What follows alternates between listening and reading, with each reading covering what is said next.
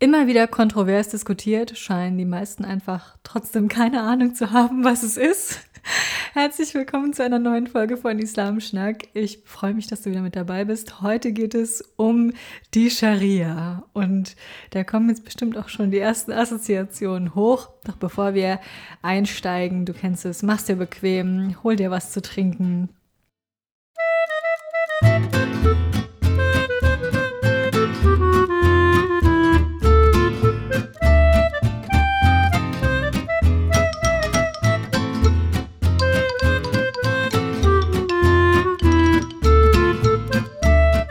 In der heutigen Folge geht es also um die Scharia, beziehungsweise hauptsächlich darum, was sie nicht ist. Es geht ein bisschen um islamisches Recht und auch um Rechtsschulen. Also heute wird so ein Rundumschlag, allerdings wie immer nur oberflächlich, um zu verstehen ungefähr, wie komplex das Thema ist. Also, wie gesagt, kaum ein Wort ist so missverstanden und missbraucht wie Scharia. Und da habe ich jetzt direkt am Anfang auch schon einen der wichtigsten Sätze des ganzen Podcasts. Scharia bedeutet nicht islamisches Strafrecht. Wenn du dir jetzt echt überhaupt nichts von diesem Podcast merkst und nur diesen Satz, dann weißt du jetzt schon mehr als gefühlt 99% der Medienmachenden in Deutschland. Auch die Übersetzung Allahs Gesetz ist eher irreführend, weil wir dann häufig an Gesetzesbücher mit Paragraphen und so denken. Und das gab es eben früher nicht. Also, was ist denn dann aber Scharia? Und da kann man zum Beispiel mal bei Al-Jurjani nachschauen. Das war ein Theologe Anfang des 15. Jahrhunderts. Und der hat ein Buch geschrieben, das heißt übersetzt so viel wie das Buch der Definition. Da muss ich jetzt auch nicht so viel erklären, was das ist. Da werden Wörter definiert und dementsprechend kann man da wunderbar nachschlagen, unter anderem eben Scharia. Und da finden wir zum Beispiel Wörter wie Schara, das ist Erklärung oder Bekanntmachung. Wir finden das Beispiel Schara Allah, das heißt dann er, also Gott, machte es zu einem Weg und einem Pfad. Also vielleicht nochmal für alle, die kein Arabisch können. Im Arabischen hat jedes Wort eine Wurzel. Und mit dieser Wurzel werden dann weitere Wörter gebildet, die eine ähnliche Bedeutung haben.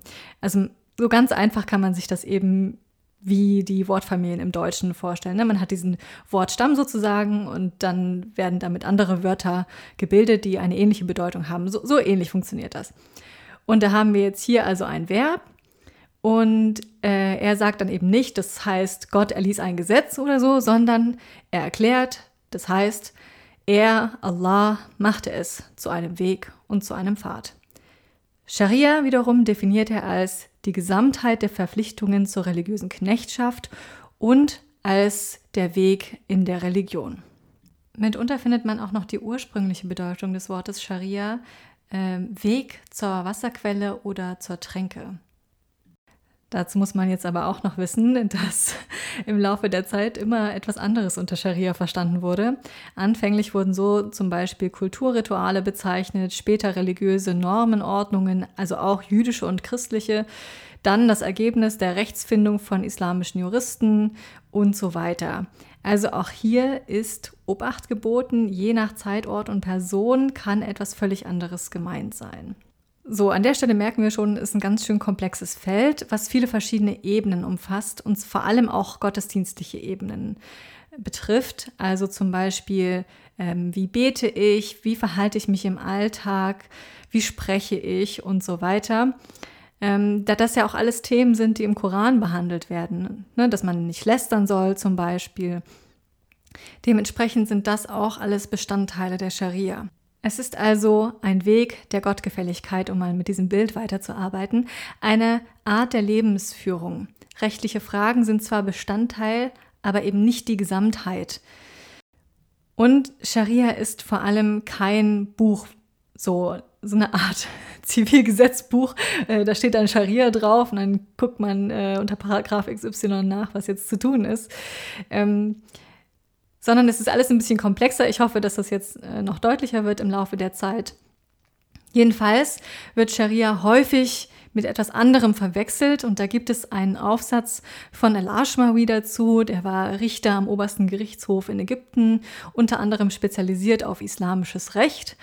Und der hat einen Aufsatz über das generelle Missverständnis des Scharia-Begriffes geschrieben, dass sogar in Rechtstexten und Gesetzestexten arabischer Länder dieser Begriff falsch verwendet wird. Scharia werde demnach oft mit Fiqh verwechselt. Das ist die islamische Normenlehre, auch im Allgemeinen als islamisches Recht bezeichnet. Was ist das nun schon wieder? Kurz, Fiqh bedeutet wörtlich Erkenntnis. Und es ist der menschliche Versuch, den göttlichen Willen zu verstehen.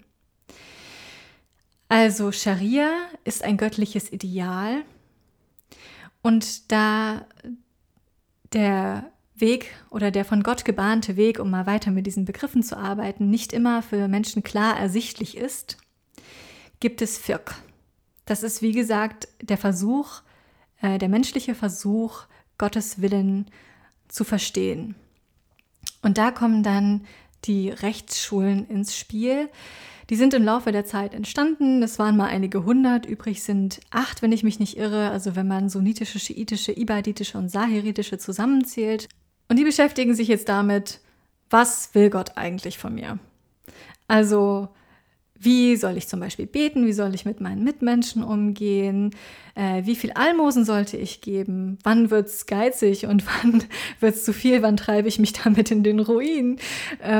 Aber auch so neue Fragestellungen wie, darf ich Kaffee trinken? Hat ja eine aufputschende Wirkung. Zählt es da schon als Droge oder wie sieht es eben damit aus? Wichtig ist also, dass Scharia immer gleich bleibt. Der göttliche Wille bleibt immer gleich. Fiqh nicht. Fiqh ist wandelbar, weil es menschlich ist. Und damit ist es vor allem auch fehlbar. Das meine ich jetzt auch gar nicht wertend, sondern einfach nur als ein Fakt. Menschen können Fehler machen. Und deswegen finden wir bei ganz vielen Rechtstexten unten dann so, und Gott weiß es am besten. Das ist der Ausdruck der eigenen Demut, dass die Gelehrten eben gesagt haben, das ist meine Interpretation, das ist so, wie ich es verstanden habe, nach bestem Wissen und Gewissen, aber Gott weiß es zum Schluss am besten.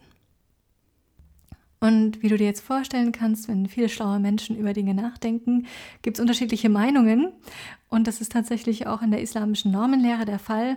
Nicht nur, weil es unterschiedliche Rechtsschulen gibt, sondern auch, weil es unterschiedliche Kategorien gibt. Also es gibt eben nicht nur Haram und Halal, das sind wohl die bekanntesten Kategorien, verboten und erlaubt, sondern es gibt auch noch verpflichtend, empfohlen und verpönt. Also es gibt eben nicht nur schwarz-weiß, sondern auch noch einen Graubereich, der so diesen ethisch-moralischen Charakter widerspiegelt. So nach dem Motto, es wäre schön, wenn du das machen würdest. Ja, genau. Und man kann sich das so ein bisschen vorstellen, wie so eine andauernde Diskussion unter Gelehrten. Und dabei ist es aber eben nicht nur auf den arabischen Raum beschränkt. Das sage ich hier nochmal explizit, weil wir Islam doch ganz häufig nur in Nahost verorten, sondern es ist eben eine Diskussion, die von Marokko bis Indonesien reicht und sich so Pi mal Daumen über 1000 Jährchen erstreckt. Auf jeden Fall, ich kann es nicht oft genug betonen, weil es eben echt oft vergessen wird, umfasst islamische Normenlehre bzw. auch islamisches Recht genannt auch gottesdienstliche Handlungen beispielsweise und eben nicht nur den Bereich, den wir häufig unter Recht verstehen, also was weiß ich, Erbrecht oder so. Und deswegen finde ich auch, dass Rechtsschule eher eine unglückliche Übersetzung ist, zumindest für den allgemeinen Diskurs, weil es eben häufig die Assoziationen von Gesetzesbüchern und Paragraphen hervorruft, was eben völlig irreführend ist. Auf Arabisch redet man übrigens von Madhhab. Also eine Rechtsschule heißt Madhhab und das bedeutet so viel wie Weg. Also ist da schon ein ziemlicher Unterschied, was den Begriff angeht. Und das Schöne ist, wenn man den arabischen Begriff mal weiterdenkt, dann versteht man das ganze Prinzip einer Rechtsschule. So frei nach dem Motto, viele Wege führen nach Rom. Ne? Also die Sunniten zum Beispiel kennen 4 Wege, 4 Rechtsschulen, die sich untereinander auch akzeptieren. Und dann gibt es Zum Beispiel die malikitische Rechtsschule, das wäre auf Arabisch Madhab Imam Malik, also eigentlich der Weg des Imam Malik, also Imam Malik ist eine Person. Und da merkt man dann eben, worum es in einer Rechtsschule in etwa geht, ne? Also eine Person ist ein Weg vorgegangen und andere Gelehrte folgen diesem Weg nach und gehen diesen weiter. Und Laien folgen auch einfach nur diesem Weg nach. Die entscheiden sich dann eben für eine der Rechtsschule und gehen dann einfach hinterher, natürlich das Gehirn trotzdem eingeschaltet, und lassen sich dann Dinge erklären, so wie das eben die Leute verstanden haben, die diesen Weg bereits vorgegangen sind. Also sie müssen sich nicht immer neu damit auseinandersetzen, was Gott eigentlich von ihnen will, sondern sie können jemanden fragen, der das bereits intensiv studiert hat. So, das war ein kurzer Exkurs zu den Rechtsschulen. Warum ist es denn jetzt wichtig, zwischen islamischer Normenlehre, also Fiqh, und dem Weg in der Religion, der Scharia, zu unterscheiden? Ganz einfach. Wir verwechseln sonst göttlichen Willen mit menschlicher Interpretation, wodurch wir Menschen zu Göttern machen.